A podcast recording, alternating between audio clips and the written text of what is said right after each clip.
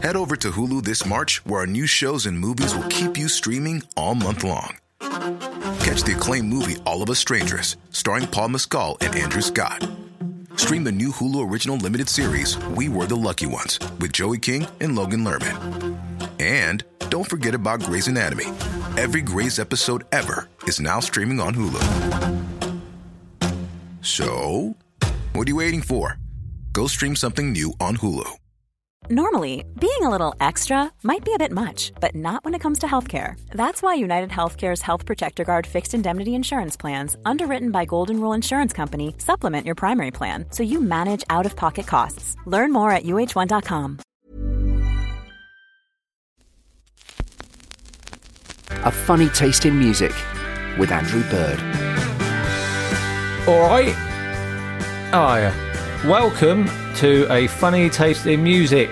Uh, it's the podcast where I talk to comedians about music. They like music, comedians, which is pretty lucky for this because it'd be awkward if I got someone on and they went, "Yeah, not really into it." Um, I uh, this one's going to be great. It's with Steve Gribbin, and as I say at the start of it, I used to give Steve lifts to gigs quite a lot. I lived in Balham in South London, and he lived in Lewisham, just round the corner and he didn't drive. So I'd drive him, and then on the way back, he'd always say, "I'll get a bus from Balham," but I couldn't just I couldn't let him get a bus. But you know, at one, two in the morning, when you've got an extra half an hour to drop someone off, and that means another half an hour back. So instead of getting home at one in the morning, you're getting home at two, right? So this is how much I like this human being, and we used to talk about music constantly on the car journeys. He was one of the first people I thought, oh, he loves music. I'll get get him on, and I was proved absolutely right. Sweet Jesus, the bands he's seen. It's great. Uh, he's also got his own podcast called Kick Over the Statues. It's talking about people with statues. People, do you think they should be kicked over? So he's not agreeing. It's got a question mark. Let's make that clear um, before you boycott this episode immediately. So he's got his own podcast. So make sure you listen to that.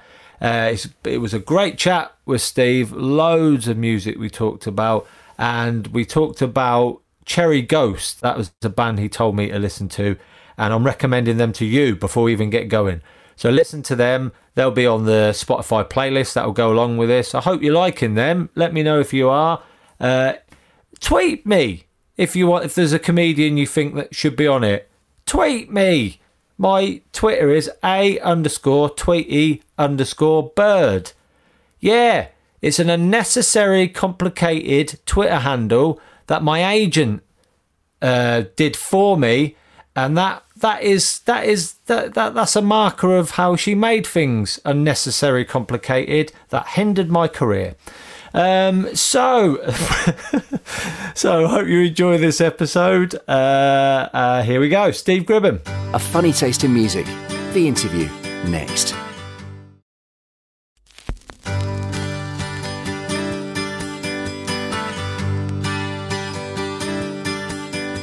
I hope you're not expecting an official start. It's one of them. There's no start point. Like this is it. This is it. Now. Okay. Let's podcast.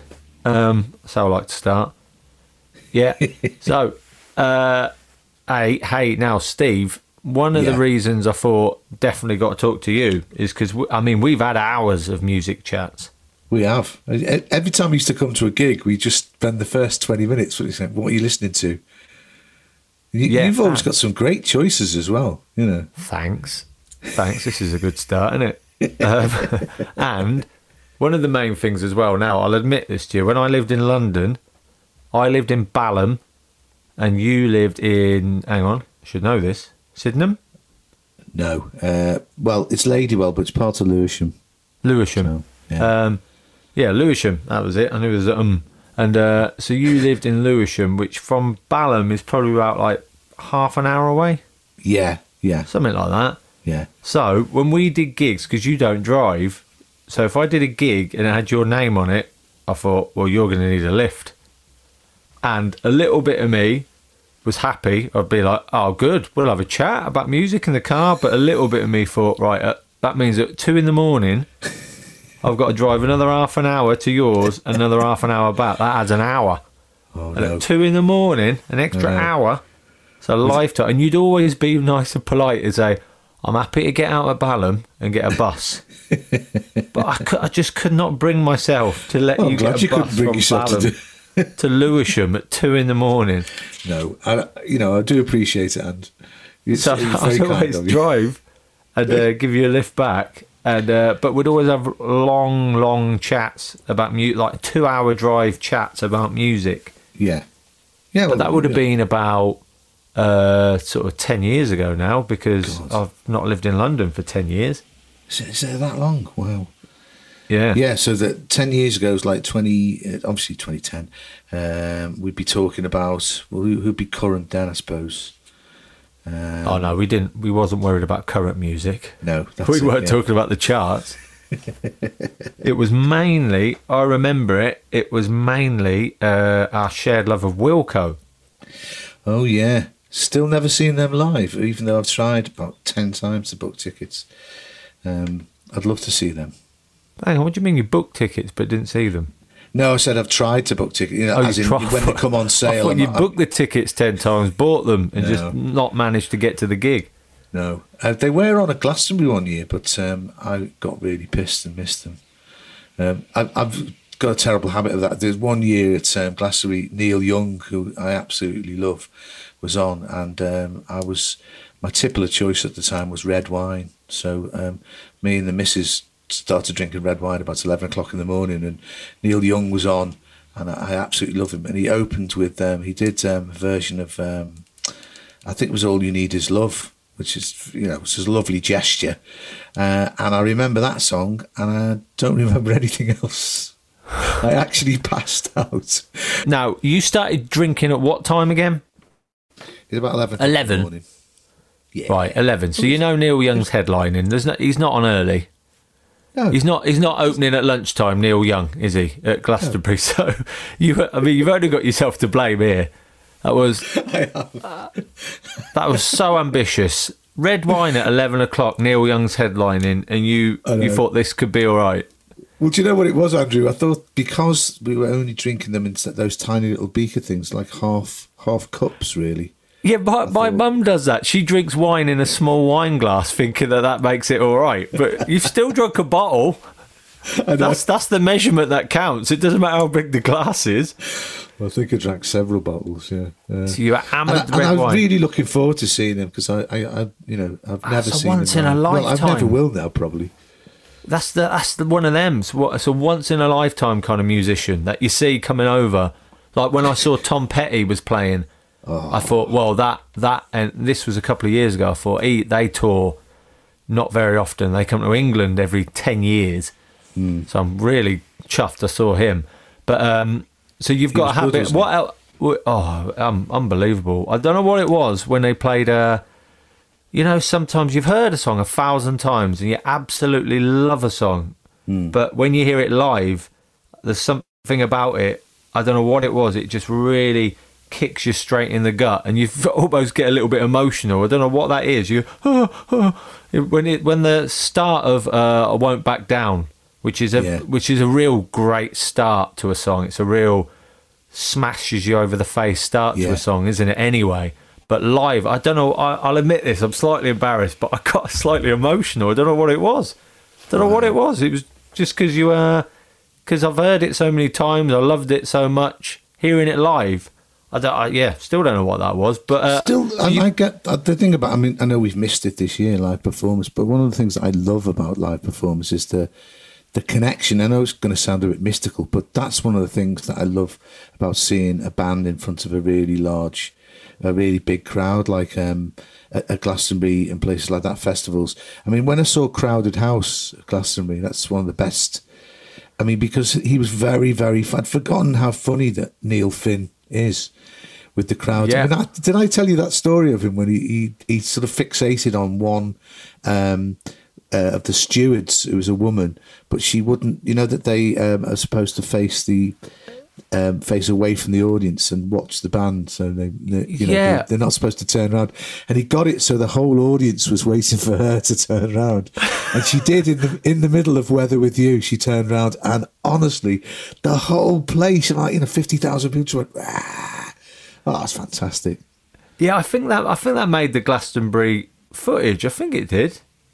Yeah, it was. It, might have, but yeah, I think I think that definitely it, it's not vital. But if uh, uh, the front man or the uh, someone in the band is, Yeah. can can talk a bit between songs and is quite funny and funny things like that. But Crowded House, I've said this before. Uh, we've chatted about them. Oh, it's a weird one. Do you ever tell people you love Crowded House and they go, "What?" Because I, yeah. I, mean, te- yeah. My best mate is in the band with me. You know, the guitar player, and we we share a lot of the same taste in music. But he hates Crowded House. He just he said, "What are you listening to that?" I think a lot of people think that they're bland and a bit, um, yeah, you know, um, but they're not. They, oh, if people had just li- listened to the lyrics, they're brilliant as well. I But- I think uh, they. I said this before. I think maybe I don't know if you agree with this because they're a bit light-hearted and don't take themselves very seriously in their videos. Yeah, I think people don't take them as seriously. That's that's probably true. Yeah, but um, I mean, I think you know, going back to uh, when people don't say, um, you know, front people are good. Uh, the obverse is true as well because I, I saw the Coral once at the enemy stage in Glastonbury, and they were. And I love the Coral; they're one of my favourite bands. But from the beginning to the end, they came on. He went hello, and then they just played one song after the other, and he never said a word until the end. And by the end, it there was a weird atmosphere. I can't explain it. Of people just sort of going, "Oh well, that's not very nice, is it?" It, it- there was nothing. Yeah. And and I think it was nerves. I do think it was nerves rather than arrogance. But um, it, it was everyone left sort of deflated. It was great musically, but I know what you mean. There's a because it, it is awkward that bit between songs. It is awkward. What what do you say? yeah, I mean, it'd be it's it's like that. It's like there's a comedian, the bit uh, where you used to do jonglers between the first two acts. Everyone's going to the toilet. it's really you can't do a joke. You can't. What do you What do you do here? What do you do as a as a lead singer? But the ones that are good at it, who just chat, uh, Yeah. it does. It makes a massive difference. I saw um, Crowded House. Some of my absolute best memories of live gigs a crowded house and it's from them doing and apparently they were known for this their live their live gigs they always do a different order i saw them three days apart once once at royal albert hall three days later wembley and they i'd say 70% of the songs were the same but most bands it would be three days apart it would be completely the same set list they changed it in three days put oh put that one in there put that one there and it was um it was Yeah, exactly. um, I mean, I, I, I, one of my favourite bands is Teenage Fanclub. I saw them at the Town and Country Club. Um, oh God, I was about 1998 or something, and they came on, and he goes, "Hello, uh, good evening, London. Uh, we've got a meet of ours. Uh, he lives in London. His name's Gary." Do you know him? and then they started. so they started the first song, but everyone was just pissing themselves laughing. It was just very funny. That is good. I um I yeah, I don't I think they don't have to say anything right at the start. A hello mm. is good at the start. If you go straight mm. into the first song, fair enough. That's fair enough. You kind of want them to, but then you need to say something after at least two songs. You need to say hello. At least I saw. I can't remember. Who I saw uh, athlete, and I really liked athlete. That was the same. They didn't speak until about the seventh song, and even then it was just hello, hello London. That was about it. You're like, all right, I could have listened to the CD, mate. That's exactly it. You could have sat at home and listened to it by yourself, couldn't you? Rather than go and see a live gig. Yeah, Um, crowded house. I saw. Uh, I think definitely one of the best things I've ever seen at a gig was uh, Royal Albert Hall, crowded house. I think I've told you this, and they, they Neil Finn said um, one of the things every band wants to do is to be able to see themselves on stage. So I reckon our, our crew could play one of our songs. You could play one of our songs, couldn't you? So we'll, every, the crowd are going, what? So all the all the band walked off stage, and all like the roadies and techies and crew come on, and they got on the instruments and they started playing "It's Only Natural." It's only natural. Everyone's going, yeah, this is really good. This is this is like they're really good, but what what? And then they would look round, and then a box lit up in the Royal Albert Hall, and the whole band were in a box up, you know, about four rows Yeah. up, watching and like heckling and shout. You could see them really shouting abuse at the. And everyone, so everyone, so we're cheering the music and cheering the band in a box. Everyone didn't know where to look. Everyone turned into kids like, what? What the what? And then they walked. brilliant. Then they ran through the crowd on the ground level, sort of Yeah. high fiving people, shaking hands with people. Got on stage and seamlessly. You'll understand this as a musician. This blew my mind. How they seamlessly all swapped instruments, kept Wow. the song going, and then blasted the last chorus. The you could feel the walls moving in the Royal Albert Hall. It was That's incredible. a great sort of. Uh, they used to call it coup de theatre, didn't they? But it's a fantastic way of doing it. I love, I love it when, when artists mess around with that, and I like, um, you know, th- those sort of moments that you cannot replicate anywhere else. I went to see um, one of my all-time favourites, is a guy called Steve Earle, who's a country. Well, he's not really country; he's Americana, and um, but I saw him at the Shepherd's Bush Empire, and um, he's famously, um, I think he's he's had six marriages, I think, but um, at the time shows how long ago. It's about ten years ago. He's on his third marriage, but uh, he's, he's he's one of those people that's really good at speaking between the songs, like Springsteen. You know, he does loads of, of good sort of like uh, little raps between the songs, and he goes, uh, "Hey everybody, it's great to be here in London. Uh, recently, uh, I, uh, I just got married." And as he was about to say something, something in the audience just went, "What again?" and the whole place just fell. It just, it was so funny. You know that typical sort of British sarcastic. Uh, Yeah. You know what again? Oh god, it was funny. And then he just he he burst out laughing himself and said, "I should have known better than to, you know, try and do that with a British crowd." It was funny. yeah, in America that might get a round of applause. Yeah, they'd be like this. Woo, yeah, whoa. In Britain, well, again.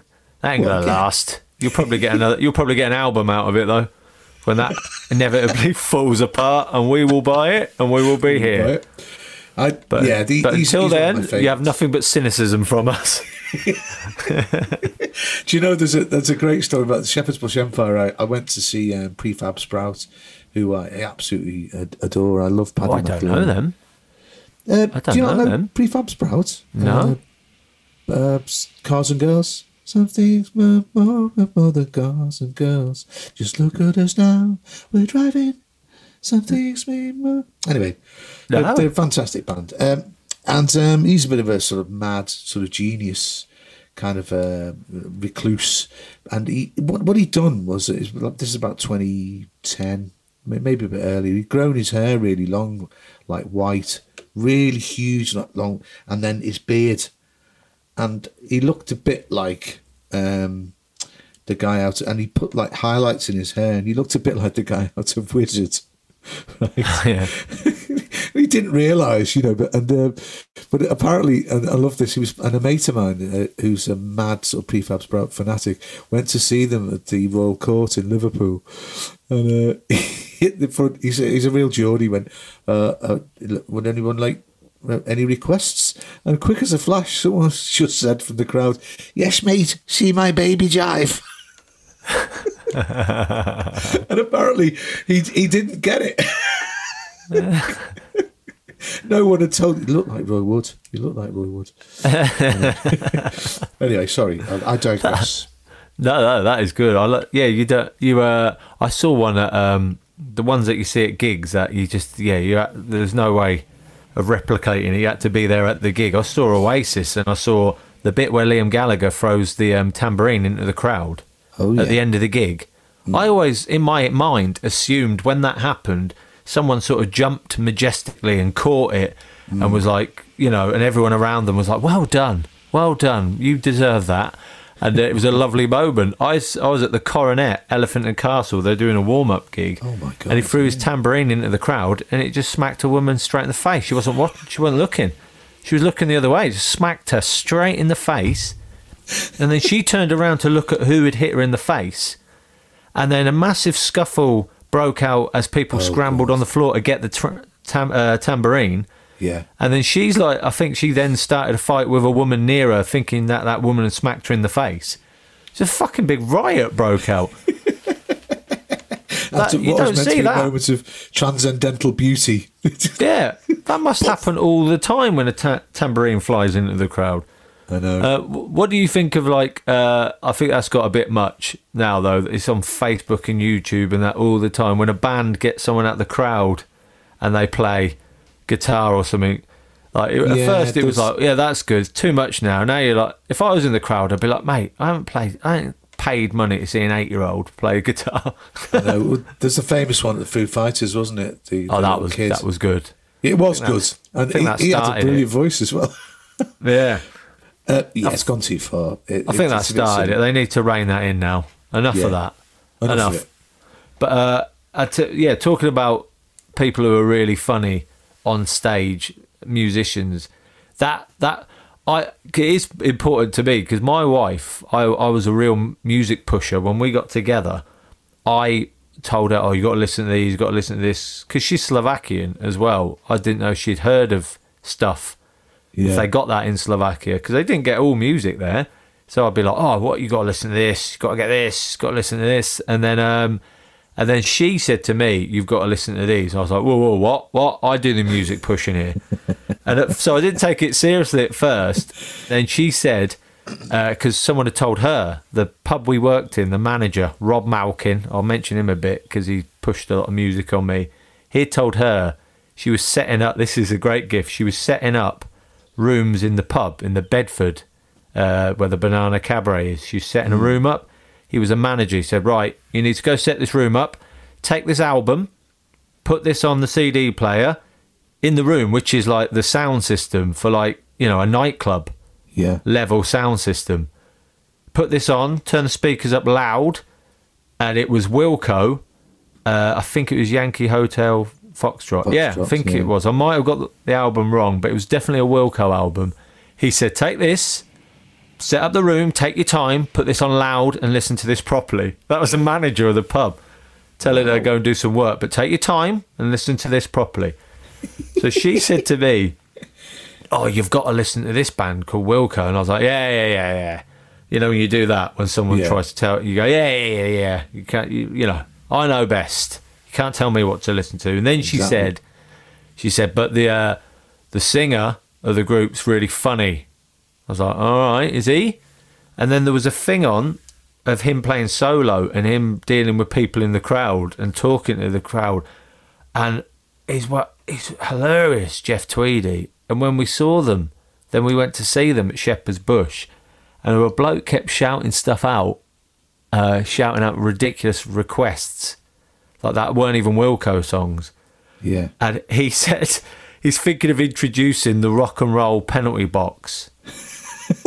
He said what it is, it's a perspex box that comes down from the ceiling and just goes over one member of the audience so they can't be heard and they can't hear anything. And they have to serve one song at a time if they shout something stupid.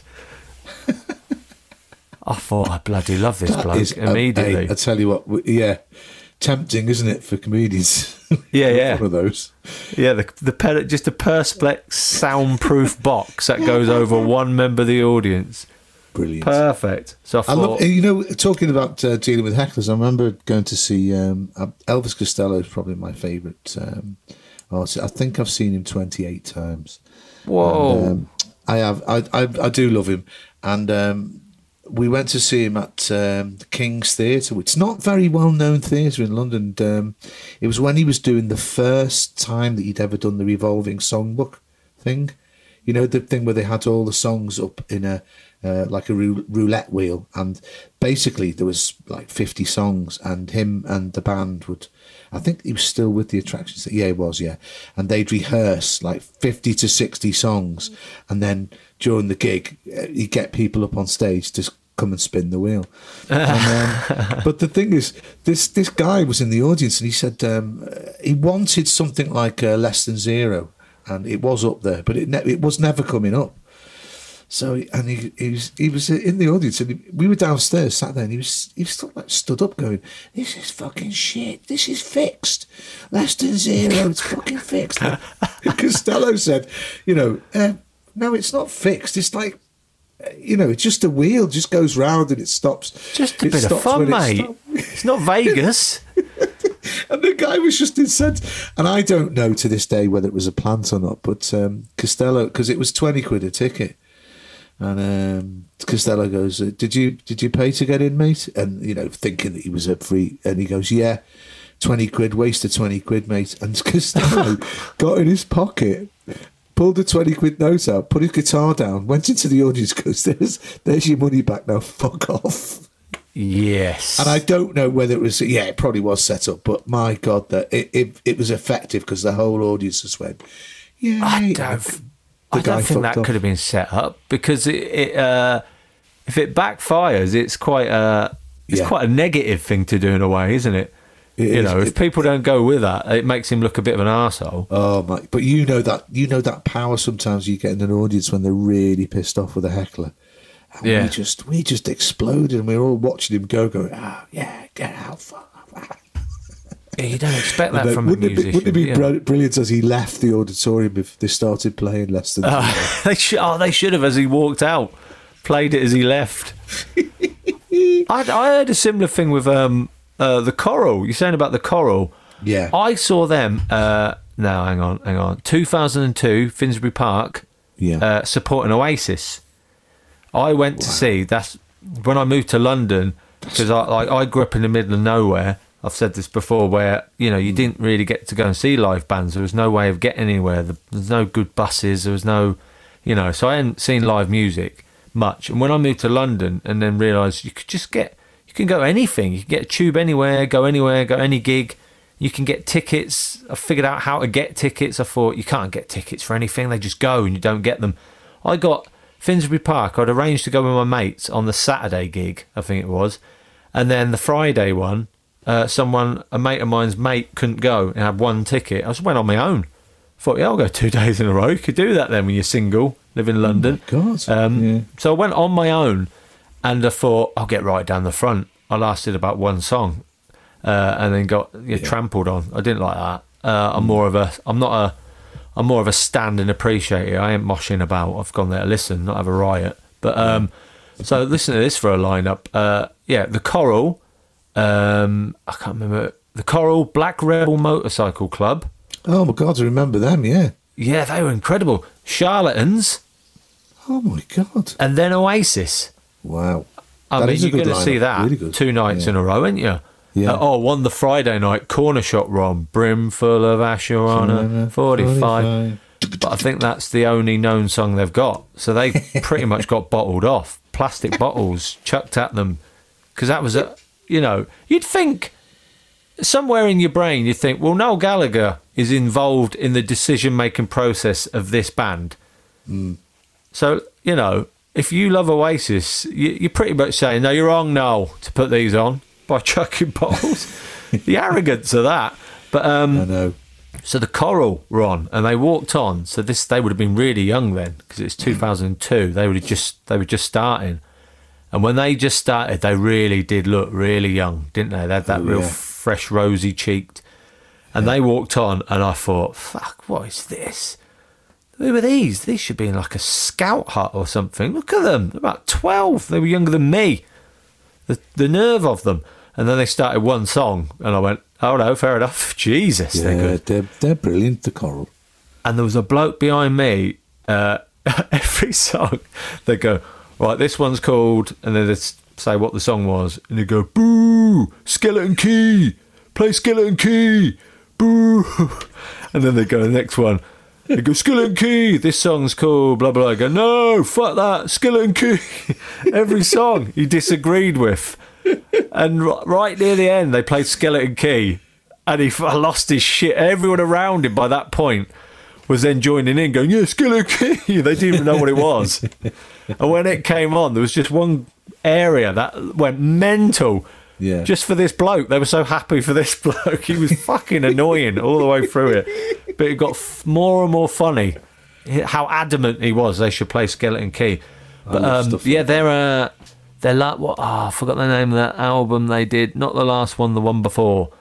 Uh, the Coral, I think was I think was their best album. The, the one with all the birds on the front, like very Yes. psychedelic one. Yeah, no, that's Yeah. fantastic. They've also got an acoustic version of that, which is really good as well. Have they? I would definitely get that It's really based on that that album. Uh, you know, talking about um, this is one of the funniest things I've ever seen, and uh, again, it was at Glastonbury. But um, um, uh, we went to see Shakin' Stevens, and he did that classic thing. I don't know about this bothers you, but um, you know, when when a band comes on, or, you know, and they've got a back catalogue that everybody knows, but they will insist on playing stuff from their latest album who nobody gives a flying fuck about. Yeah. And Shakin' Stevens, who's still got a bit of a Welsh accent, uh, he goes, "Well, uh, thank you very much, and I would like to play six songs from my new album." It's like, no, Jesus. stop it! And anyway, there was a guy there. And he was at the front. He was down the front. This was on the telly, and he got one of those um, huge, you know, the huge poles that they used to use to open the windows in schools. You know, with a big hook Yeah. on the end. Yeah. And on the end of it, he's got a life size green door. and he was in the front and he kept waving it and shaking Steve's going, Shaky, play green door. and it must have killed him to hold it. Anyway, he did like a 45 minute set and he didn't play green door. And by the end, the crowd were going, Green door, green door. And he just ignored them really uh, I've never seen anything like that. The other the other one I've got to tell you this is a I went I once went to see Gilbert O'Sullivan in the acoustic tent at Glastonbury with Jeff Green and Ian Cognito. Do, Right. do you know this story?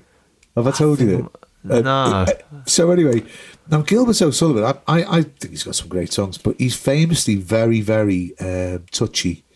And um, he was he was the thing. He goes, well, thanks very much. All. Like, uh, could you liven yourselves up for Christ's sake? Come on, this is a gig.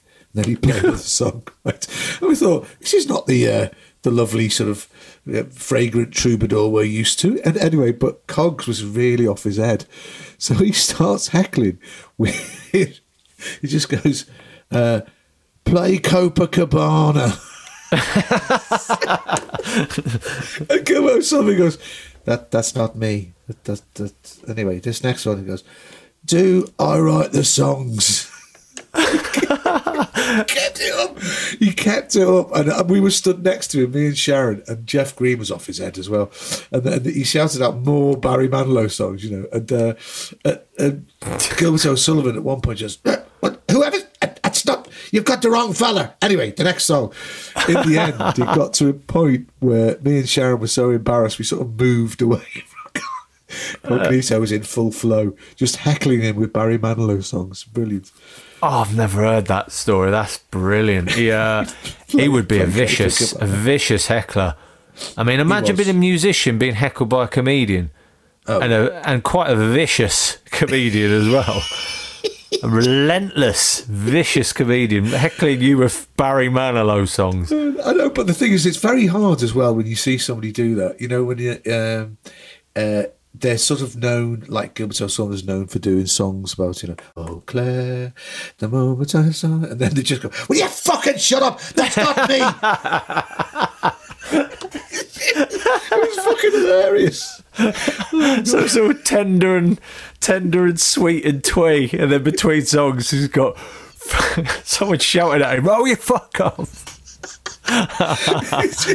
it was oh god, it was so funny. Oh dear, yeah. So you've gone to Glastonbury loads then, because you've. Uh, I've never done. I've never done the stand, uh, the comedy tent at Glastonbury because Yeah, it's, it's quite a, it's quite a closed shop. Once Closed you're shop. in, Well, you're it- in. I don't. Well, it, yeah. I mean, they've. Um, I don't do it anymore, but uh, I did it up until. Yeah, but maybe last year, but I don't. I think they are going to be uh, winding up. Yeah, I mean, what I used to do was I used to go to Glastonbury and then try and see how many bands I could see in four days. I think my Yeah. record is something like twenty six bands in uh, four days, and uh, I used when, my daughter was um, bit younger. We started to take her when she's about 13 or 14. She used to do that thing, and it used to make me laugh. You know, what young people were like, she goes, I'll give every band, I'll give, I'll give them like two songs, and if they, I don't like them, I'm off to see the next thing. You know, how that's like, and I was appalled, you know, Yeah. as a sort of music was going, You can't do that. They might get good about song foot. No, I haven't got time. Well, it's like, it is like a Glastonbury. I suppose is like a massive musical you can eat buffet, It is, isn't yeah. it? You just move around picking bits and Yeah. But uh, yeah, I um, that's well, my mate uh, was one of them that slagged off Crowded House, and he saw them probably the same gig at Glastonbury. Yeah. Where he then came back and went, no, Jesus Christ! But you must find bands. Is there a band that you saw first time at Glastonbury that you uh, have been a massive fan of ever since? But that was the first time you saw them. Um, well, there's quite a few. I mean, um, well, I suppose it would be if you saw like 26 yeah. bands. In. Um, I mean, the Smiths, um, you know, because I'm quite old. Um, the Smiths at, at Glastonbury were um, one of the best things I've ever seen because they, it was, there were, there were a lot of people that liked them, but also, I mean, I mean, it's it's so different now because Morrissey's such a dick, dickhead now. But um, yeah, a lot of people hated hated the Smiths anyway because of that kind of you know, that he used to wear, you know, flowers in his back pocket and have National Health specs and whatever. But people forget, and, and you know, that, that um, Johnny Marr was a brilliant guitar player and the band were really good. And they did a set on the Saturday, I think it was, and they were absolutely fantastic. The Pogues, saw the Pogues at Glastonbury. You saw the Pogues uh, at Glastonbury? Yeah. But actually, this is a good story. Um, when I was in um, a band, well, I'm still in a band, different band, but um, in the sort of like 1983, um, I did. Uh, I was in a band called the Commotions. not nice. not those ones. Not that one. Not the.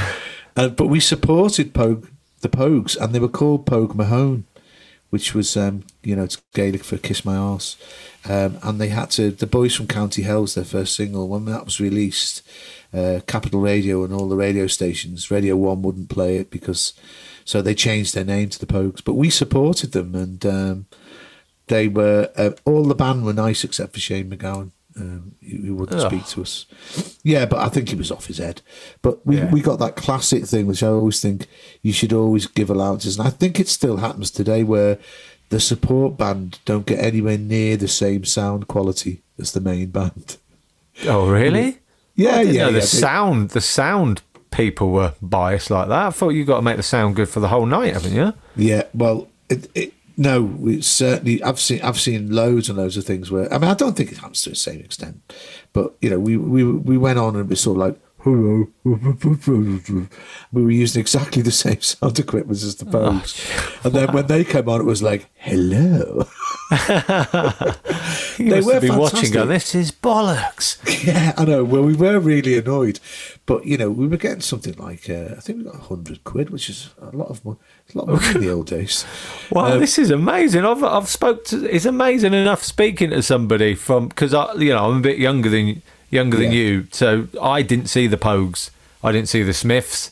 So to hear someone saying I saw the Pogues is amazing. Just fuck it, I supported the Pogues. Jesus Christ. I mean, they were all really. Spider, the um, the main sort of musical guy, he was really nice. Uh, the main musical guy. Well, what the rest were doing. Two, but... Uh, well, I, I, think Shane MacGowan is a genius personally because uh, I think some of the, those songs are just wonderful. But the actual sort of like musician, the sort of musician heart of the band, really, which was yeah, because um, it was really it. He had that sort of you know rabble punky thing of just oh. get up and do it. It's, it's amazing part of the charm, really, but no nobody had thought of that combination before of Irish folk music and punk. Yeah, it was a brilliant sort of, um, and then after that, there was loads of people sort of copied, copied them. But um, yeah, so them, I, I, mean, one of the best gigs I ever saw at Glastonbury was well, two really was Bruce Springsteen, um, and and that was only you know when he played, uh, and I'd never seen Springsteen live before then, and that to me. I mean, he broke the curfew, didn't he? Yeah. Like over three hours.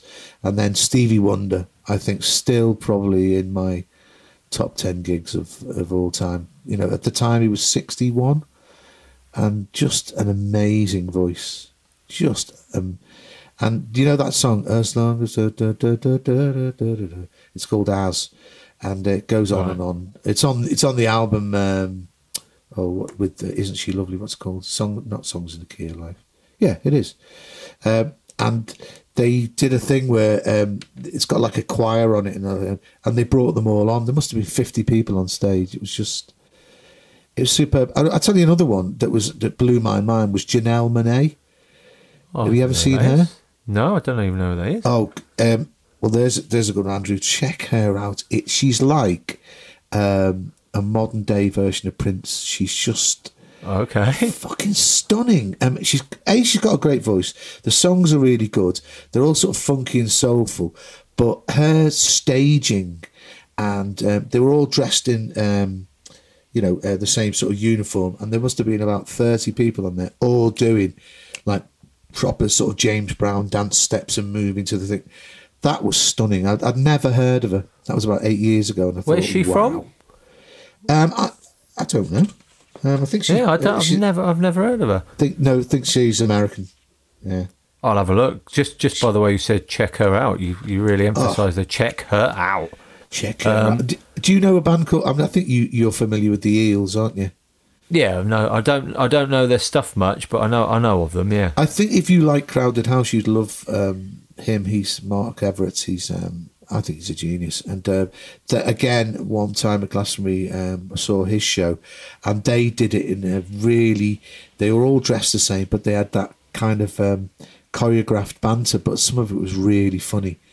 Like at one point, they said this song is about the drummer's love life, and they made the drummer get married to the guitar player on stage. They conducted a service with, with the preacher who came. It was so funny, but brilliantly done. Yeah, yeah. I, uh, I, um, I, yeah, I like uh, uh 'cause I've never been to Glastonbury, so I'm really jealous that the amount of bands you must see. I do like that every now and again, the big choreography on stage. I'm not one for that normally. I just like a band to play, but every now and again you see something, uh, just little things. I can't remember seeing um, Kasabian at Wembley Arena and this how is it how good is this for a start of a gig you know normally i love that thing of a band slowly walking on and you see them coming on you're like wow just that excitement but uh, they had the curtains drawn um, for Kasabian and it was Wembley it was the West Pauper Lunatic Asylum album where they're That's all like in a that. lunatic asylum on the cover so the the thing what the road is we're all dressed in white sort of um, gowns like they worked in a mental asylum.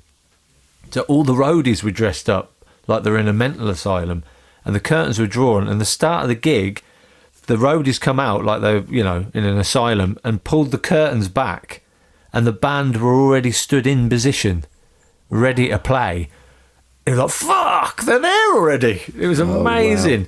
I love I that. lo- but uh, normally I'm just like a just just play, but every now and again, just like you know, imagine them all. That how many there was like how many did you say like thirty on stage at Glastonbury, all dressed up. Dude, that must have been Yeah. amazing. But um, I'll, I'll say this: you might find this uh, people could be annoyed with this. I do, I do. There was a Bruce Springsteen working on a Dream album. yeah. Was that the name of the album? I absolutely love that album.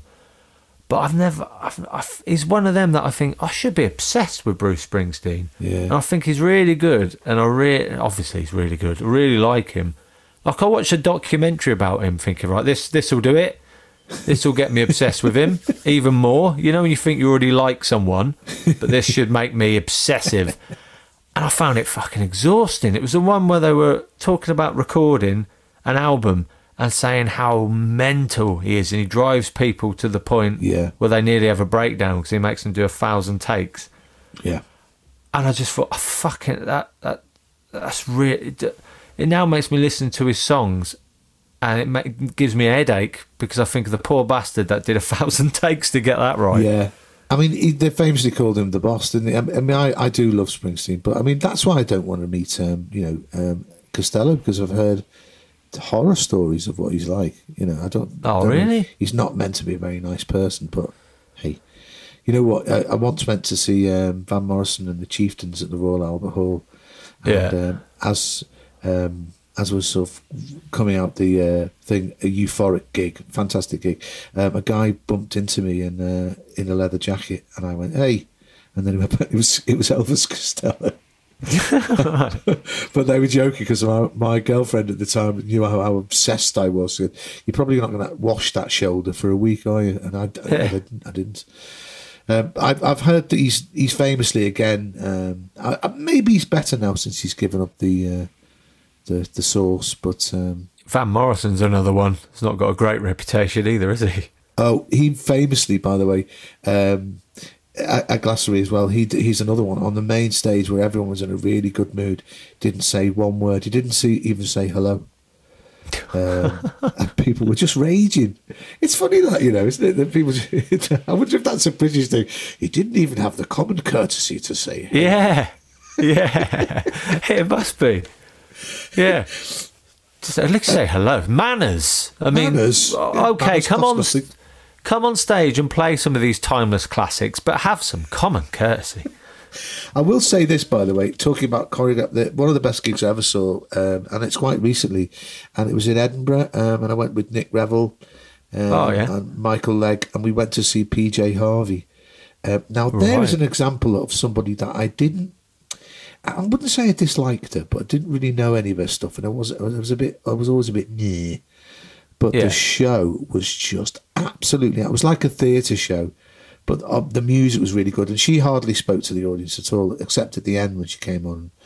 It, it, it was probably one of the best things I've ever seen. It was stunning.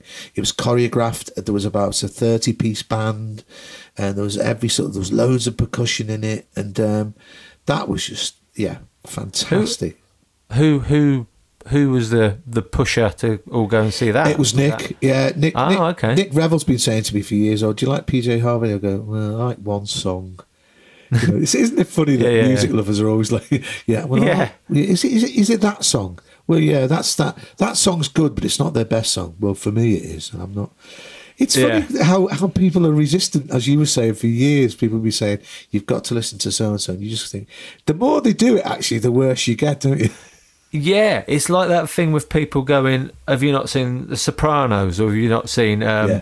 Walking Dead or something Bad. on Breaking Bad on Netflix?" And you're like, "Well, no." And you you going on about it is making me not going to watch it for years now. And I was like, I can be like that with albums and musicians as well. And sometimes I don't know what it is. Sometimes it, it I don't know why it's some. Do you ever look at how long an album is? Sometimes an album it says like Spotify. It says how long it is, and it says it's thirty-seven minutes long. And you think, "Fuck, I haven't got 37 minutes to sit and listen. You watch some shit on telly for an hour, but you can't Yeah. sit and listen to an album. It's I don't know why it's such an investment listening to an album. You really got you just got to sit and listen to it sometimes. Because I find if I put sometimes it's all right if you have it on in the background cooking or something, but you don't really listen to it properly. Like I've heard that, but I've you know, and you could have like uh, that's what I did with a band that you told me to listen to, and I did listen to them, but just kind of while I was doing something, so I didn't really appreciate it. And I've prepped for today. I've listened to them again, Oh my god! and I did. I didn't completely didn't get how great they were, and now I do. Cherry Ghost. oh god, they're fantastic. You about four times you've mentioned them to me, and I've gone, yeah, Yeah. yeah. I listened to a couple. Yeah, they're good. But now I'm annoyed with myself that I didn't listen to them properly. You know when you take ages to listen to a, a band, and you think I could have had them in my life for years. How exactly. You, you're listening to the them? albums like ten years ago, and you think, "Oh God, I didn't." You know, when they Yeah. were at, their, at their sort of peak of fame. I mean, Cherry Ghost Yeah. split up now. They're not. He doesn't make any any records anymore. I know. And I, I just saw that. I just read that a minute ago and thought, well, that's a band I've missed now because Yeah. of my own ignorance. Oh, I tell Um, you what, I did see them at um, the Union Chapel in Islington, which is a great. I don't know if you've ever venue. been there. That is Yeah, one I of the yeah. best venues ever. Um, and I saw them about must be about eight years ago. So after the second album had come out, and it was him and three other guys. Um, no drums, but still an absolutely f- oh, fa- fabulous gig. Uh, and I, I'd forgotten. Um, well, he's a great musician as well, but again, he was really funny in between the songs. Oh, was he? Yeah, quite from right. Bolton. You know, He's from Bolton, isn't he? yeah, and the the thing is, um, he's gay as well. Um, All right. Uh, yeah, he, he came out after the, it, just before the third album, uh, but it was funny because um, the first album's got mathematics on and people help the Yeah. people, and that was massive. And then in between the first and the second album, it sort of flattened off a bit, and um, he was just doing that classic thing of, uh, right, this next song is a song that uh, some of you bought. Not quite enough for you. That's great. And we're all sort of like going, "Oh, sorry, sorry about that." Yeah, oh, but I did try. Yeah, that's good. Not an, yeah, I uh, I like that where Noel Gallagher uh, when he played uh, um, "Don't Look Back in Anger" for the first time in Sheffield Arena, and there was like, well, he played. They played Sheffield, and there was like eight people there or four people, and next time they played it, it was like two thousand heaving. And he went, "This one goes out to all the people that are here last time we were in Sheffield," and they all cheered. And he's like, "You lying fuckers!" There was eight, eight people. I like that. This this didn't sell quite enough Oh, because of you. But I, I listened to it and um, it's weird. His voice sounds. Um, I mean this in a good way. It sounds like familiar. Like he sounds like someone, but I think it's just because it's distinctive in a way. It sound like he sounds like someone, but I can't put my finger on who it is. Well, And, I uh, think it's probably because um, at the time when you weren't sort of you're, you're still talking about Cherry Ghost, uh, but Yeah, at Cherry the time Ghost, you were yeah. probably hearing them on the radio because they were they did have probably. two quite big hits and they were on. You know that kind of thing where you see. Um, there's a singer at the moment called Celeste. I don't know if you've seen. her. I've- yeah, I've- yeah. Uh, and um, she's on everything. Um, and it, it was just last night she was on um, you know, for for some reason on BBC Sports Personality of the Year. You know, Yeah. had a song on. Um, but it's Yeah, like she that. plays a bit of squash. yeah, in between. She Um, made the long yes, list. So the thing is, you, you, you probably it's probably part of your um, Yeah, that's- consciousness, and you think. Uh, Yeah, that's probably it. I- Good explanation. It's a shame. It's a shame he's not doing it anymore, though. It's um, he, I he's did- got a really good gift, you know, for writing great songs. Well, I did read that. Um, so I was, so then I like I do that where I listen to something, and if I really get into it, then I have to know everything about them. I have to Google them and know everything where they're from. It's funny when you do that and then you see them and go, "Oh, they're not what I thought they looked like," or "Oh, they're from Bolton, Bolton."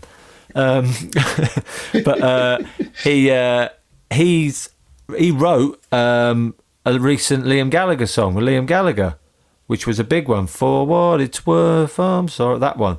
So he'd have made a bit of money off that. right. Uh, Liam good. Gallagher, I think he writes songs. He, he kind of he's Yeah. not prolific enough to write albums, but he writes some really good ones. So he writes with people, and he wrote one with him. Oh, that's, That's good, good, isn't yeah. it? Yeah, I think he's a songwriter for hire, as it were. Yeah. Yeah, yeah. But these That's- lyrics are brilliant. Like I love it. You'll know that when you listen to a song, and you can from the first verse, you can kind you can feel what it's going to rhyme with. Do you know what I mean? Yeah. There's there's music music writing tropes where well that's going to rhyme with angel, you know that kind of thing. And it's lovely when you hear someone and you're like, I have no idea what the next lyric's going to be here. God knows what this could be. Like I think uh, Guy Garvey's great for that. Yeah, right I think there's no accident, by the way, that those those because I think it's quite a northern thing. You know, my, my favourite bands, Yeah. the first two albums especially, is um, Arctic Monkeys. Yes. I, I think he's a brilliant lyric writer. You know that bit where he goes, "Oh, look at her, she's got the face on." Oh God, Oh, if you like the first two albums, Yeah. and you've have you given the others a go, or you've sort of not? um, I have. gi- Paid No, no, I got I got up to album. Uh, I didn't listen to the last one, unfortunately. Um, Oof, the sci-fi no. sort of thing. I Um, did, and uh, that was a slog. Um, as Noel Gallagher said, it could do with a fucking chorus. Um, uh, but saying that, I think I think uh, um, "Suck It and See" is an amazing album. I prefer "Suck It and See" and "AM" to the first two albums. I think they're their Okay, best albums. AM, have you listened to that much? That is every song on that could be a single. There's a bit. There's a bit on um on Suck It and See talking about um his Alex Turner's lyrics. I I complete. I go on about his lyrics all the time. I sometimes quote them to people because I love them that much. They could, he could be a stand-up. His uh, observations, Yeah. really cute observations and stuff that could be stand-up, but he's turned it into lyrics. There's uh, the one the song "Suck It and See." Um, there was a bit. Uh, hang on, she's got, she's got a. Oh, what is it? Hang on, you have to edit this bit, Paul. While I think. hang on. A love is like. A... Hang on, hang on. Oh, what? I'm gonna have to Google it. It's getting on my nerves. hang on. She's got what is it? A skirt is like a sawn-off shotgun. I can only that is it. Right, I couldn't let it go. I couldn't let it go. It bothered me all day. Here's the lyrics from the Arctic Monkeys song that I just could not get in my brain. I love it. Here it is. That's not a skirt, girl. That's a sawn-off shotgun, and I can only hope you've got it aimed at me. Ah, brilliant. And now back to the interview. Sorry, I couldn't let it go. Couldn't let it go. Have you ever heard the soundtrack to the um, the film Submarine? Yeah, Um, yeah. And it's just him and an acoustic guitar. I think that's one of the best things you've ever done. Well, a It's, couple of um, those songs are on the AM album. They then recorded them as a band. Ah, right, okay. Well, I'll I'll check him out again. I was one of those people that, um, you know, I, I often, yeah, I do like the first two albums because I think that he's he's saying things inside, and I think Jarvis Cocker does that as well. You know, Yeah. he uses phrases from everyday life in songs. You know, wood chip. I mean, that that's there's no other example of uh, there was wood chip on the wall. I don't Oh, think yeah, anyone yeah. else has ever said that in um, popular song, have they? Yeah, those little, those tiny little uh, bits like that that make it more, make it more real. Guy Garvey does a lot of them as well. I really like his like, uh, what's his his one about um, a, a jumper made out of I can't remember the name of the wool. He mentioned hit it the name of the wool in the jumper.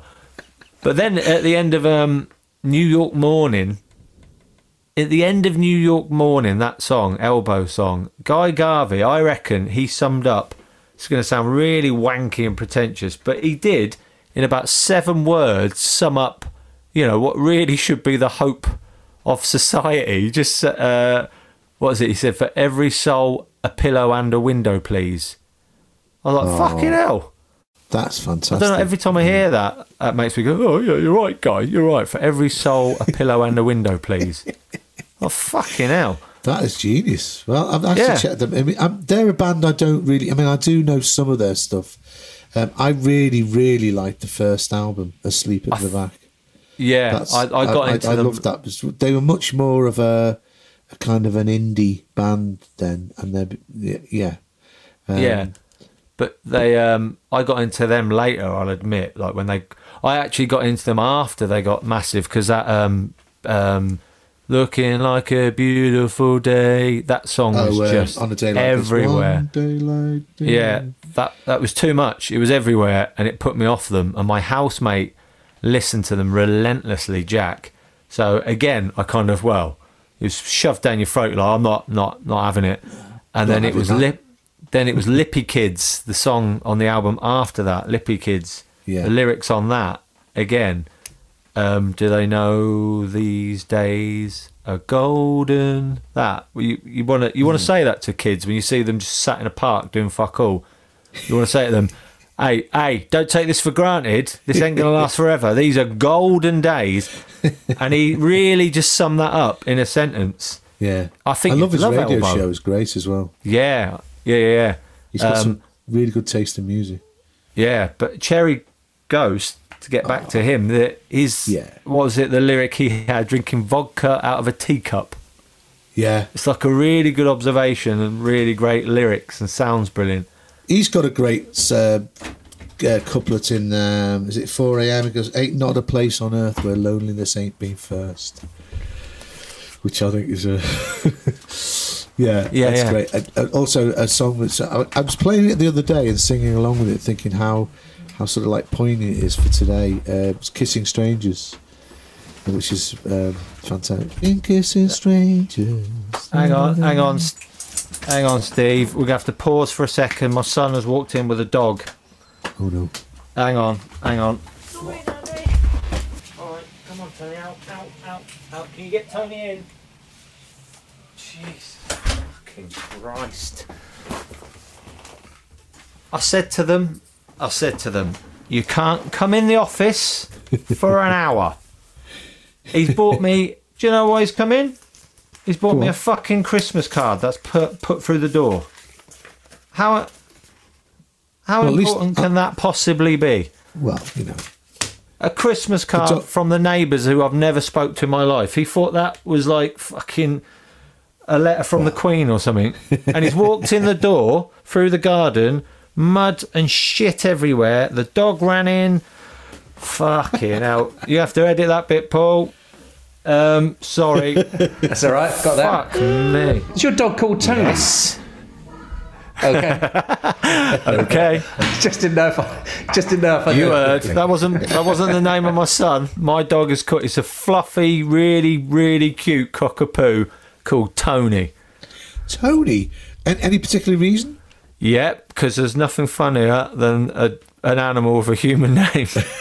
but for years, I wanted to. I said to my wife, "We should, if we ever get a dog, I'm calling it Tony for a laugh." Tony. Never thought we would, and she went to see the dogs, Yeah. and um, I, uh, I um, uh, said to the owner about calling it Tony, and the owner said you can't call a dog Tony, and then she texted a week later to see is the the white one with the brown patches that's still there, and the uh, the breeder texts back, "What Tony? Yeah, he's still here." So Oh, fuck it, it's stuck. That was our own fault. stuck on Just- him. Sorry, Fantastic. Steve. You were you were talking then, and he come to the door and he's waving at me and giving me a card, and I'm trying to wave him away Oh, right, yeah. while still sounding like I'm listening. Uh, yeah, I. Well, I couldn't see, so. Uh, no, I was just saying kissing, kissing Strangers was a great song as well. It's very opposite for, you know, uh, the times that we're living in. Yeah, yeah. Strangers. It, it's, it makes you feel. It takes on a different meaning from what it was originally meant to. Uh, yeah. Yeah, yeah. Cherry Ghost are named after, as you told me, uh, Wilco, a Yeah, line in a Wilco song Yeah, that's right. or a Wilco song, and uh, that's why you said, "Oh, you should listen to them." Yeah. And I thought, well, I mean, if they've got anything to do with Wilco, then I'm I'm gonna love them. How, how did you get into Wilco? Um, again, it's because I I liked um, uh, sort of like Americana type music, and there was a band before that that he was in, wasn't it? Um, oh, what are they called? Uncle Uncle Tupelo or something. That's it. Uncle I've got Tupelo. their, um, not their first album, but uh, like a compilation of their stuff, and I loved that album. It, again, that's like a that is really like a, a very nice combination of um, country, punk, and indie together. Um, Yeah. Well, I suppose you could say that was Wilco, although Wilco have got more and more sort of kind of experimental and um, uh, that's basically how I got into them. Um, and I, I think I might have heard them on the radio as well, um, played by um, Steve Lamacq or somebody like that, you know. Yeah, Um, I don't think they're that massively known in England. Wilco. I don't. I always do that where I think I, I uh, I'm, I'm on the inside and I know about bands that people don't know about, and then you realise, well, no, everyone knows them. But I think Wilco is one that not everyone knows. Um, No. People think you're on about the shop. Yeah. So that when you said you like Wilco, I was like, oh fuck, right. My favourite Wilco song is Impossible Germany. I love that song. Yeah, yeah, that's off. Um, Impossible Germany. That's the album that I saw them at Shepherd's Bush. That's the album Oh, that I was am out so then. jealous. Oh, Sky Blue Sky. yeah. That like, if anyone wants to get into Wilco, if you buy, I got into them then. So after they'd gone through their real experimental stage, because it's a really good story. There's a DVD. Have you seen the DVD? No, no, I'm just trying to break your heart. It's a documentary about the time of the Yankee Hotel Foxtrot album. So it's a hmm. great anyone who's into music. It's a great classic story of not just music, anything you're trying to do. Like if it applies to stand up or write whatever, where they're trying to record an album, and it at the time it was Jeff and Jay who was in that band Uncle Tupelo That's and right, you yeah. could you could see it wasn't quite working. The two of them, you could see the tension coming over. Even though you knew like what you already knew that he was going to leave the band before you watch it, but you could like oh god, you could sense the tension, how much hard work it must be to get anything done. It's really hard when you're trying to do something. Someone just says, "No, I'm not sure about that. I don't like that bit." You're like, Yeah. "Fucking hell." So I can't imagine what that's like in a studio. So you could set so there's that the tension in the band, and then they're trying to be experimental with the songs and trying to do something different, and then the record label suddenly said they don't like it, they don't like the album, they're not going to release it, and they dropped them from the record label. So all this is going. They thought they were just going to do a documentary about making an album, and during that album, the original member left, and it was a horrible. The band had to sort of ask him to leave, a horrible, tense thing, and the record company dropped them. You know, because it wasn't commercial enough, and it wasn't Yeah. there wasn't enough singles in it, and all that kind of thing.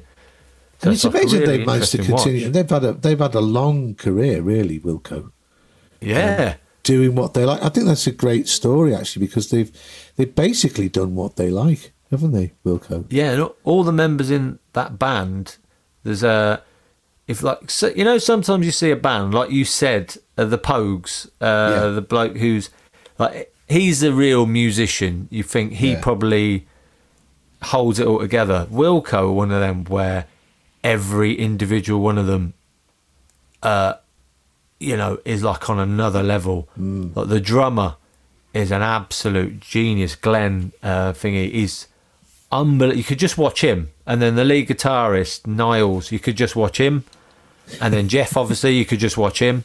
Then the bass player John. Then there's Yeah. uh, that the bloke Pat who plays a bit of guitar and a bit of piano, and he looks cool as fuck. And then they're all in other bands as well at the same time. So they're all Really? like, yeah, they're all in all different bands. That's I think that's more oh, acceptable in America to hmm. go be in another band at the same time. In England, it's you know it's like cheating on your wife, isn't it? Hey, by the way, is it Jeff Tweedy made an album with his son? Didn't he? Yeah, That's a real thing, isn't it? A real modern thing because Neil Finn did the same. yeah, yeah. Um, there's quite a few people now that uh, I suppose it's a, a measure of how long rock and roll has been going. That that albums with fathers and sons are now a thing, a modern phenomenon. I, don't- I haven't heard yeah, it either. they used to, musicians used to have the decency to die young. Well, there was there was no chance of recording something with their children. No way they would have children. The amount of drugs they were doing. But now, you with their clean diets, their uh, their children are like Johnny Marr. He's played some stuff. His son's played, and his daughter have played on his solo stuff. Did they? Oh, I didn't know that. Yeah, that he's from- good. I saw him live. He's really good. Um, Uh, he's called He's actually- Nile after Nile Rodgers, Johnny Marr's son, isn't he? really. Oh, Yeah, yeah. He, um, that we sort of skirted over that quick. You kind of went, yeah, I saw the Smiths at Glastonbury. Uh, I mean, um, I got into the Smiths in quite a weird way. I got in the Smiths via Crowded House, in a way. Because yeah, because the Smiths are one of them again, one of them bands. You know they're great. You know, you, you sort of know it, but you haven't got into them for yourself, kind of thing. And then when you do, you're like, sweet lord, why have I not been listening to this relentlessly? So I only got into the Smiths about like 10 years ago. Um, from watching, I've said this before, Seven Worlds Collide. That's Neil right, yeah. Finn did a, did uh, some gigs, and uh, and he got a super group put together a super group for some gigs. Johnny Marr was in it, two of them out of Radiohead, and then I was like, just watching Johnny Marr on stage just exudes joy of playing music. You you can't help but get into it. The way he plays guitar, he's just like you know he half dances in like a cool way while he plays guitar. You know, some guitarists look almost embarrassed to be on stage. He's like his whole whole body is just like gently swaying to it while he's playing it. And um and I was watching him and I thought, well, I love him immediately. And everything he said about they said that he got off the flight from New Ze- to New Zealand. So like, you know, 23 hour flight. Picked him up from the airport and they said, Right, do you want to go to your hotel and have a shower and have a sleep and then come to we're rehearsing at the moment, but you we'll see you in the morning. He went, No, no. He Went straight from the plane to rehearsals after a 23 hour flight. So you just think, well, I love him immediately. And then, um, and then there's another one, another DVD, Seven Worlds Collide, where they all record an album together. You so you see them recording an album, or recording songs, and it's Johnny Marr, Neil Finn, two of them out of um, Radiohead, and three or four of them out of Wilco. Wow. You've got to get that. I, I actually get, must get hold of both of those. Uh, with the Smiths, though, for me, it was um, you know I was around at the time, and of course they were, um, they were like a. a I, I actually got into this is funny um, how people get into music different times, but. Um, my partner in the double act I was in was a guy called Brian Mulligan, and his brother was one of those. I don't think you've ever had this. Was like the the person that you meet um, I suppose we are like those people, but in every sort of like social circle, he, he, just every time he's meeting me, go, Uh, have you heard so and so? Yeah, yeah, yeah. You've got to, you've got to hear these. And he, he had a cassette. I've still got it. He had a cassette, and it had, and it, this is in early 1983, like when no one had heard of the Smiths, and he had a cassette of um, this charming man and a couple of other. God knows how he got hold of them. I think he taped them off the radio. They, um, I'd never heard of the Smiths, and he goes, uh, "You've got to listen to these. They're brilliant." And he also used to love a band called the Go Betweens, who are, who are one of my I've favourite heard bands. of as well. them, but I think Yeah. I've heard of them in documentaries talking about other bands. I don't know Yeah, anything. they're- they're great. I've heard I mean, that the- name. Yeah, I mean, I think if you like the Smiths, you'd like, you know, you'd like them. Anyway, put that cassette on, and it, my mind was completely blown. That's how I found out. This is a weird one of uh, the Stone Roses. I was doing a gig in Blackpool, uh, instant video, and um, we were doing a sound check, and it was about 1988. So before the first Stone Roses, no, just after the first or second Stone Roses single, and some guy goes, um, "Do you know the Stone Roses?" And I said, um, "Who?" He went, uh, "The Stone Roses." He goes, uh, "I've got um, like a a recording of the, the they've just finished recording their first album. I've got the tapes of it." No And I said, way. Yeah, and I, I went, you know, I went, well, I've never heard of them. You know, I mean, this was really early. Anyway, he put, he gave me a copy, he burned me a copy of the, well, burn. He, he made me copy the cassette. And uh, the rest of the week, me and Brian were just going around, just going, oh my God, have we never fucking, But you know, that first album, which is just, every single song on it is like, Yeah. still one of my favourite albums. And uh, Yeah, yeah. and I couldn't believe. But I think that's that's really weird now because Spotify does that job for you, doesn't it? It goes, Yeah. if you like the go-betweens, you may well like, and then, and it doesn't beat that thrill of um, when someone comes up to you and goes, "Listen, mate, your life is incomplete until Yeah. you've heard." Yeah, no, that is exactly it. That's exactly it. Where you, like, you know, you're going to wonder how you lived your life up to this point without this band. It's such a nice gift to give someone, and and um, you really every time you listen to that band, that person, you Yeah. think of them. Like It's now, yeah. Cherry Ghost. I'll always know. You told me to listen to them. Yeah, Stone Roses. I remember who told me to listen to Stone Roses, Ollie Pritchett, and um, and I still I remember him putting that on. It wasn't quite as cool as yours. They'd been out a fair while, but at that point they'd split Guess up. what? By the way, guess who got me into uh, uh, Elbow? Uh, the first album, Asleep at the Back. It was Jimmy Carr.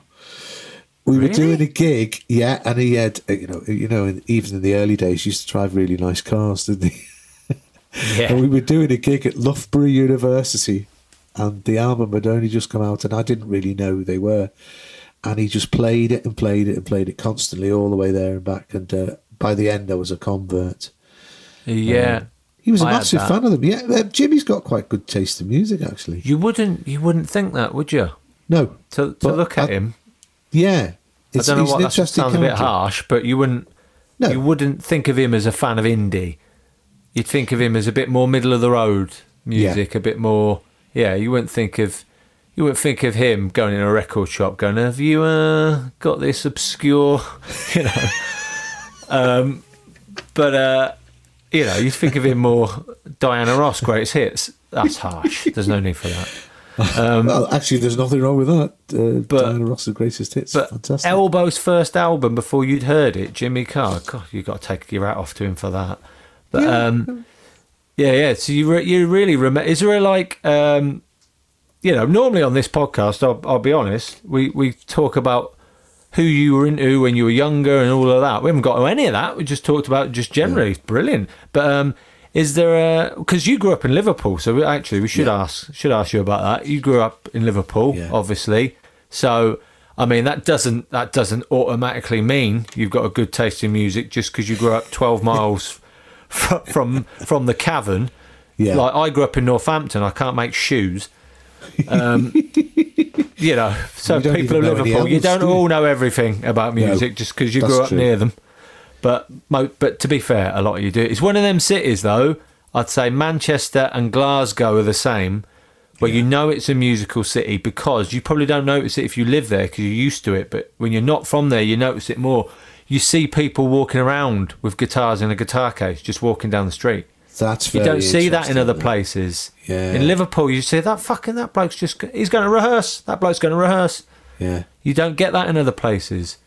Um, But, um, I, I, I didn't most. I mean, yeah, I mean, who, who was I into when I was younger? Well, I, um, it's really funny because um, I think there's that uh, very. Um, people don't really talk about the influence of your older brothers or whatever.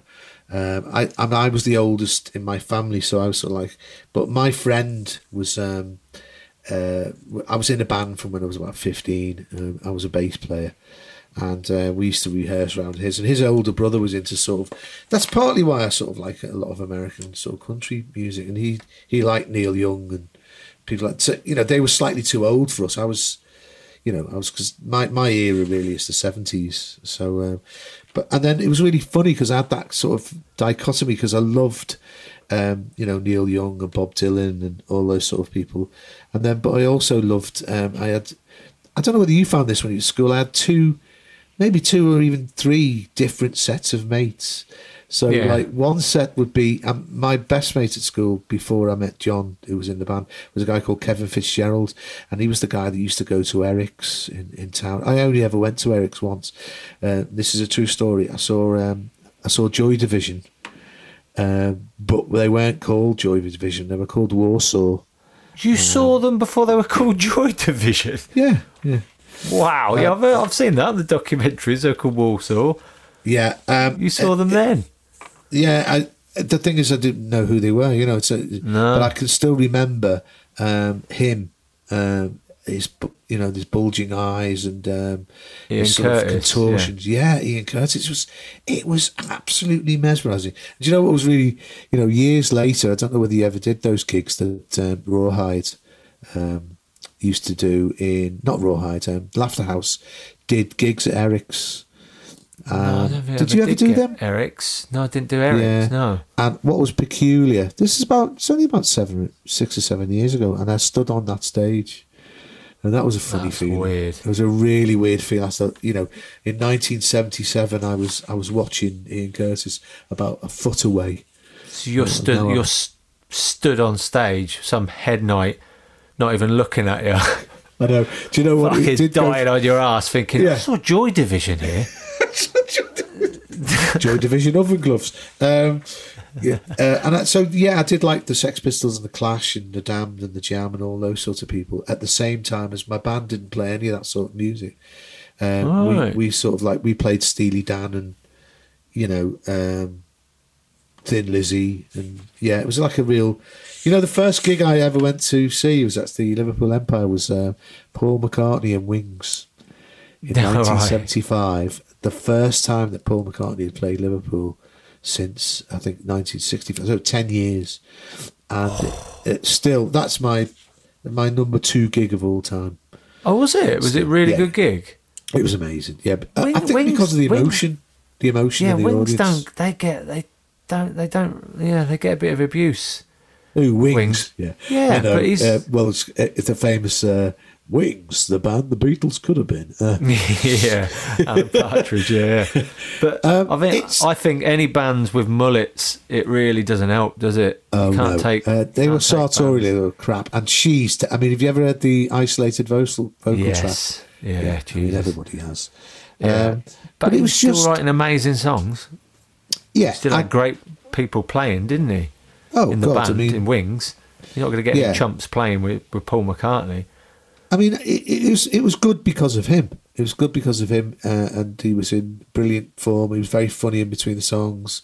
Uh, oh, they did "Hey Jude," um, you know, which is uh, a sort of anthem, and and this is a famous story that he tells, by the way, and it's from this gig, and it just makes you wonder. Uh, uh, you know, all performers are the same.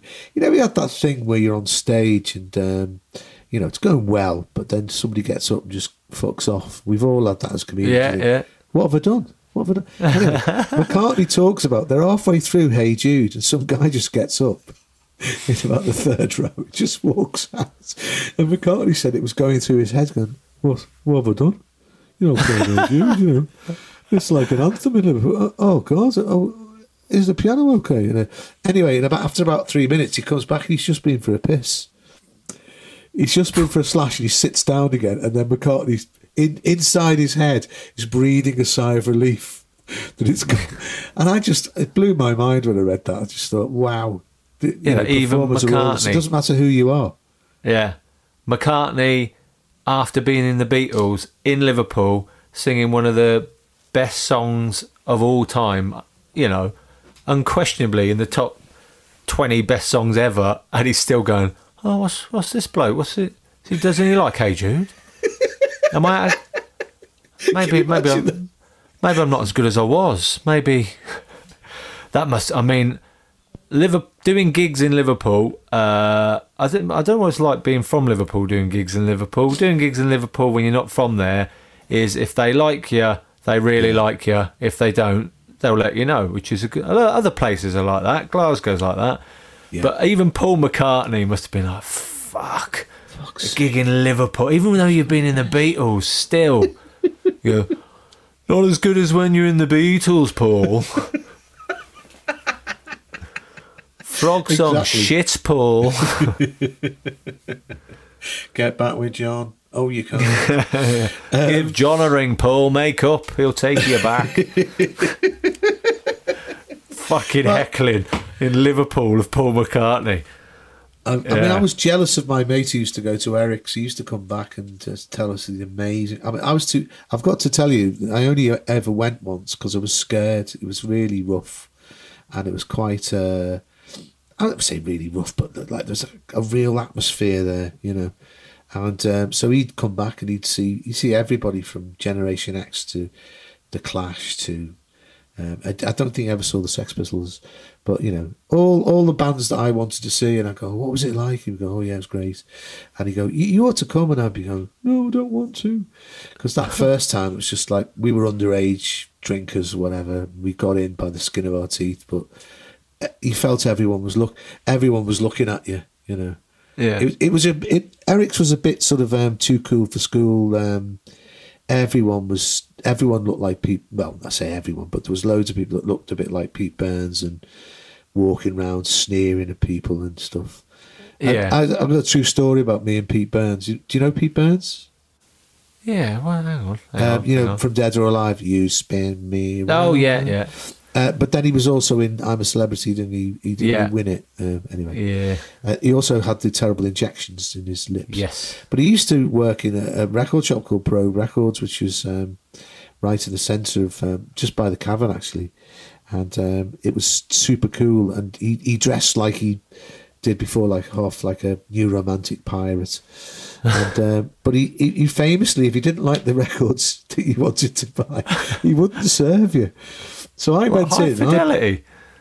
yeah, honestly, this is actually true, and I've still got this record, and I still maintain it's a good record. It's the 12-inch version of the Members and um, Offshore Banking Business, which is a great song. Right. And uh, I went in and I went, uh, "Can I have this, please?" He went, "No." And I sort of went, um, "Yeah, can I have it?" He went, "No shit." I'm not serving you. He goes, what the fuck are you buying that? Oh, fucking wankers like the members. They're fucking shit. So then he went to the back. He went, Barry, come here. So Barry came out and he was serving me. And at the back, I could still hear Pete Burns going, fucking shit, they are. They're fucking. Kept up a running commentary all the time I was buying the record. it was horrible. That's great. So he, he would he went and got somebody to serve you. Yeah. But morally, he could do it himself. Professionally, he made sure the sale was made. So the so the manager's got nothing on him. We've made the sale, but he's made his opinion known. I know. Wow. I mean, when I put that on Facebook once, and I just got flooded with loads and loads of people telling the same story that he just. And sometimes he said, uh, people going, "You were lucky." He said, "I went in to buy a record once, and he hated it so much he threw it across the." Not having that shit. Oh, that hurts as well. I had that done to me when I worked. I worked in a factory, and everyone had different tastes in music, and we're all in the same bit where we worked all day, and everyone had completely different tastes. There was someone who was into like Slipknotty, thrash metal, kind of, and then there was someone who was into Eminem, Dr. Dre.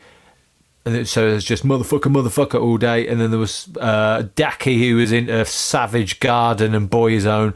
And it was just all different. And I, I put on Dove's first album um, Great which is album. The CD. great album. Oh, But if people don't know it, it's quite low key. yeah. Uh, uh, some bits of it, I put it on. He took it out the CD player and threw it across the What? across the factory floor. What's this fucking shit? I'm like, mate, you listen to Boyzone, and you're throwing Jesus. Um, yeah, Funny how like, people ang- get so angry, but that's the other thing that I love. I mean, I love about music as well is that, um, and and I hope that people still maintain. it, Although I don't, um, I don't know whether people have got the same intensity about uh, whether younger people have got the same intensity. I don't know. My son, who's uh, like you know mid twenties now, he often says to me, he said, um, which makes my heart sink. He goes, "Games are the new rock and roll, Dad." As in, what? I know, I Gaming? know, I feel sad. Oh God. Well, let's end the podcast there. That's fucked it. We're off. We're gone. Nice talking to you, Steve. oh, we, I tell you what, we'll end on. Uh, seriously, um, Go on. I if you off the top of your head, this is a bit. It could be a hospital pass, but if there was like sort of Cherry Cherry Ghost, that was a great one. Can you think of a band that you love that you don't think a lot of people will know of? Not loads of people that you think one of them that you should have this in your life. um, You might have men- if they, you've mentioned them already, then feel free to just say well that. But if there's one you can think of that you think, oh, just just give them a go. Just listen to a couple of these songs.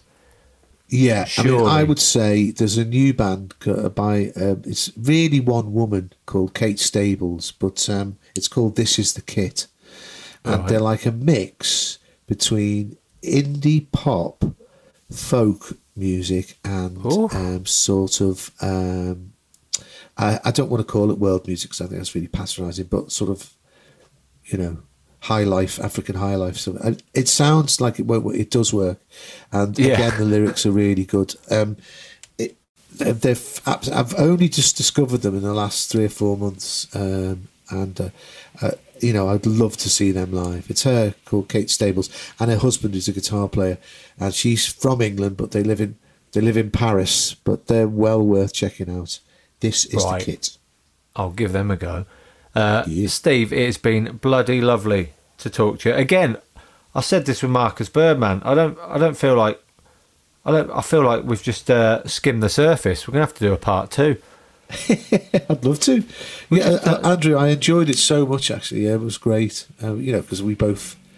Uh, I mean, music means like everything to me, and I know it does to you. Uh, Yeah, I feel like uh, I should be letting you out the car now.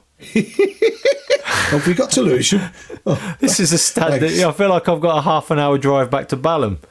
oh, That's how this feels. Uh, well, thank you very much for all those lifts in times gone by. No, no. Thanks, thanks for uh, uh, the music recommendations. That was brilliant. Jesus. Saw Joy I'm gonna- Division, Smiths. Yeah, Oh, some big I mean, ones. I, I mean, I, I there's loads of bands I haven't. I, I wish I'd seen. I, I mean, that friends of mine saw. I never saw the Sex Pistols, which I, I, Yeah.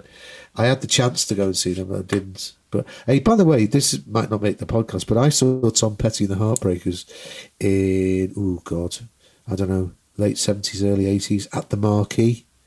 Oh, wow. The old Marquee in London. It's still Never that's been in my top twenty gigs, and Oh, they yeah. they opened with. Um, Oh God, American Girl. They opened with American Girl, and then they closed with American Girl. And still to this day, I could just hear like the lights were all down. There was down, down, down, down, down. Oh, the yes. hairs on the back Good of my neck, just like That, oh. yeah, it must be a real Tom Petty thing then. I think that he's he's really good at a start of a song. He has a real good distinctive start. Like like I was saying with Won't Back Down. Yeah, American Girls like that as well. What a way to start a gig it. and end a gig. and under gig as well. Well, I mean, Yeah. that was the encore because at that time, I think they only had the first Yeah. album and the second album was just about to come out, so they only had two albums. I tell you, I also saw the marquee were brilliant. The Pretenders, the original Pretenders. Um, Right. They were just absolutely fantastic. I mean, she is a brilliant performer, as well as having one of the best voices, I think, in, in rock and roll. You know. Bloody hell, you've seen some bands. I, you know what though? Uh, that I was saying to my mate Andy, you know, the, the guitar player from the band, that we, but we've really slackened off in the last few years. Used to go all the time, but I just, you know, when you you work in as a comedian all the time. People would ring me up, go, "Oh, so and so playing on Friday," and I'd be going, "Oh, I can't do it." That's the You know. thing. I should got to mention that in the podcast at some point about being a comedian, the the commitment to seeing a band as well. Because if they're on a Friday or Saturday night, you've got to lose a couple hundred quid before you've even bought the tickets. Exactly. So I always look at when they're playing, and if it's like Tuesday night, oh yes, oh I love Get that. in. No, I'm definitely going to that. Ian Brown was one for that. That pissed me off. Always Friday and Saturday, Brixton. Always. Near Christmas. So you know you've got Christmas gigs as well. Just ne- no way. Can't do it. Yeah. Uh, by the way, I saw the famous um, Stone Roses uh, gig at Reading Festival. Oh, I mentioned that last week with Rich Wilson. You were there.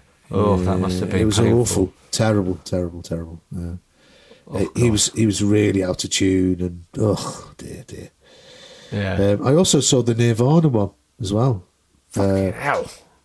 I know that was amazing when he came out. They wheeled him on a wheelchair, and he was dressed in a wedding dress. Yeah.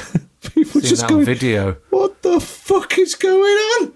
Yeah. Oh, they were fantastic that day. Um, I saw. I've seen them at Glastonbury as well, and I, I still think they are an amazing band. Yeah, I like watching that. My, my brother played them to death.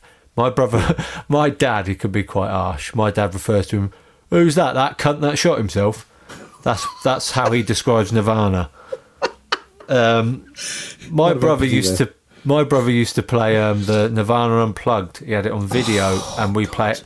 And that is the, the re, what they tried to achieve with that, which they definitely did, was to sort of show that they're good musicians. They're not Yeah. just smashing shit up and shouting. Yeah. And they, and when you watch that, you realise what music, what great musicians they were. They did that um, song, did? It's the Lead Belly song. Where did you sleep last night? Oh God, yeah. that song. God, the hairs on the back of the neck. When he stand up when he's shouts at the end, He's he's Yeah. got one of the greatest voices in rock, I think. yeah. Um, but he doesn't Cobain. get really the credit for it because it's people think he's just screaming, but it's not easy. Yeah. He's a like massive it? fan, wasn't he? A uh, massive fan of people like the Smiths, but also he loved the Beatles. Yeah, that's how they. There was that song under the bridge. There's Yeah. a documentary where they're talking, trying to get him to double track it or something like that, and he didn't want to.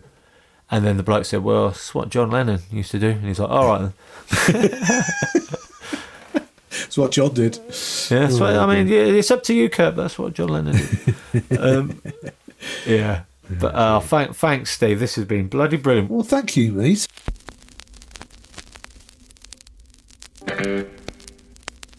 A podcast from producer Paul.co.uk.